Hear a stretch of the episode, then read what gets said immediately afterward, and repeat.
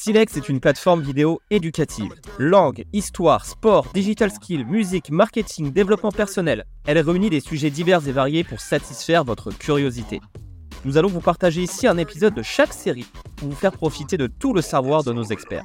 Pour découvrir tous les épisodes, téléchargez l'application Silex TV, disponible sur iPhone et Android, ou connectez-vous à silextv.com.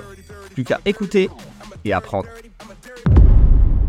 Bonjour, je suis Emma, conseillère en lithothérapie et fondatrice de Mercury Loves You.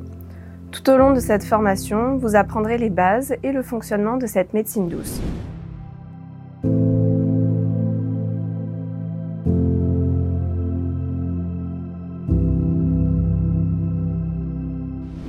La lithothérapie est donc une médecine douce et alternative qui utilise les vertus des pierres pour notre bien-être.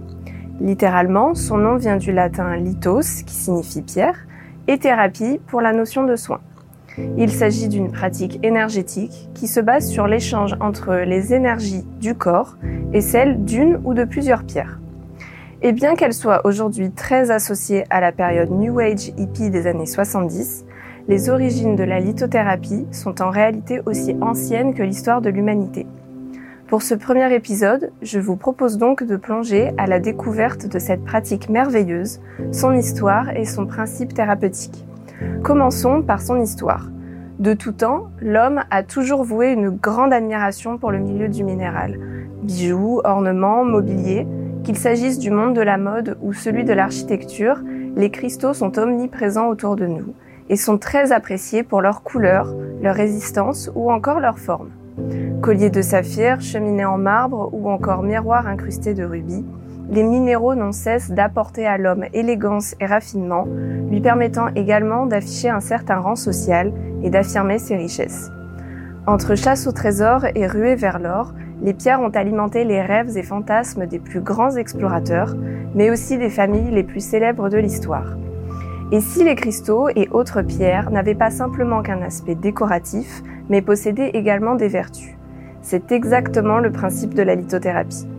Mais revenons quelques milliers d'années en arrière pour à la découverte des premières utilisations spirituelles et curatives des pierres. Dans l'Égypte antique, les pierres étaient très prisées pour leur couleur, mais aussi pour leur capacité à connecter les hommes au monde divin.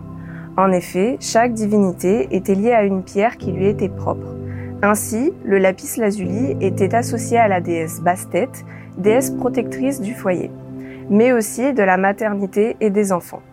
Il n'était donc pas rare de retrouver cette pierre dans les habitations de l'époque, permettant ainsi de s'attirer les bonnes grâces de la déesse.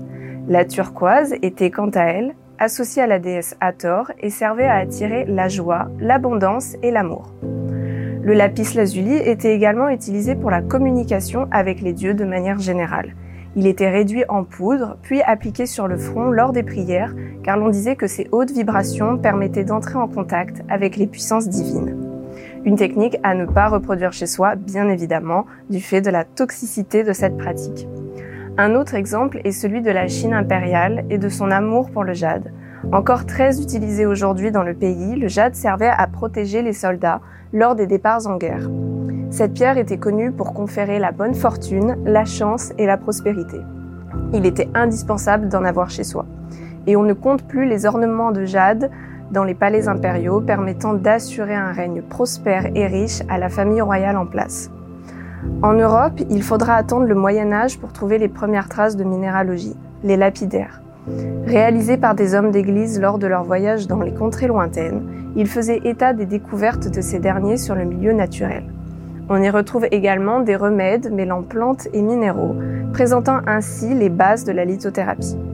Malheureusement, plus tard, ces pratiques furent associées à la sorcellerie et donc laissées de côté. Vous l'aurez donc compris, l'utilisation des pierres en vue de se soigner ou de manifester des intentions remonte à la nuit des temps. Cette pratique était répandue aux quatre coins du monde et ce savoir-faire ancestral a réussi à traverser les siècles. Plus tard, au XXe siècle, de nombreuses recherches scientifiques en matière énergétique tendront à confirmer le principe de la lithothérapie. Cependant, la popularisation de cette pratique dans les années 60-70 par la vague hippie détournera l'intérêt des chercheurs, laissant tomber la lithothérapie dans le domaine de la croyance populaire. Mais qu'en est-il aujourd'hui? Eh bien, nous remarquons un retour en force des médecines naturelles et douces, comme la naturopathie, et des pratiques spirituelles comme le yoga. Et la lithothérapie n'y fait pas abstraction, car de plus en plus de personnes se tournent vers les bienfaits des pierres et constatent leur efficacité, notamment sur le stress, le sommeil ou encore la confiance en soi.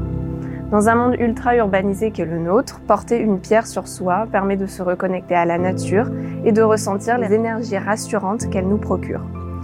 De plus, la lithothérapie invite également une part de magie dans notre relation à la guérison, en nous permettant de nous improviser apprentis sorciers et sorcières au quotidien. Car c'est une pratique qui s'adresse à tous et à toutes, sans talent ou capacité prérequise, il suffit d'essayer, de prendre son temps et d'observer la magie opérer. Aujourd'hui, les pierres et leurs bienfaits sont principalement utilisés par les thérapeutes et les coachs holistiques mais n'importe qui peut ressentir l'énergie des cristaux et l'utiliser pour son bien-être. Chaque être vivant est sensible aux énergies qui l'entourent, suffit donc d'un peu de curiosité et d'une envie profonde de se reconnecter à la nature. Mais alors, comment ça marche? C'est ce que nous verrons tout au long de cette formation, au fil des épisodes, mais voici un petit aperçu. Chaque pierre émet une vibration, elle diffuse une énergie qui lui est propre et à laquelle nous pouvons être plus ou moins sensibles selon notre constitution, notre psychisme et nos propres énergies. Lorsque nous entrons dans ce champ énergétique, notre corps y réagit en absorbant l'énergie bénéfique de la pierre. En échange, nous lui donnons ce dont nous n'avons plus besoin. Je vous donne un exemple. Prenons le quartz rose et son énergie pleine d'amour, de tendresse et de douceur. Si vous êtes dans une période difficile, post-rupture, ou que vous avez du mal à éprouver de l'amour pour vous-même par exemple, prenez-le. Lui vous diffusera toute l'énergie réconfortante dont vous avez besoin, mais prendra en plus vos énergies négatives. Ainsi, grâce à cet échange énergétique, nous améliorons notre bien-être émotionnel et énergétique au quotidien. Tout cela est rendu possible notamment grâce à la présence de certains minéraux qui constituent à la fois notre corps et les pierres, comme le fer, le calcium ou encore le magnésium, mais aussi par la présence d'énergie qui circule dans tout notre corps, mais cela nous le verrons lors du prochain épisode. Merci d'avoir écouté cet épisode Silex exclusif. Si vous avez apprécié, pensez à nous laisser 5 étoiles. Pour découvrir le reste des épisodes de cette série, téléchargez l'application Silex TV, disponible sur iPhone et Android, ou connectez-vous à silextv.com. Pour être alerté des nouveaux épisodes, abonnez-vous et activez la cloche. Il y a encore tant à apprendre et à écouter sur Silex TV.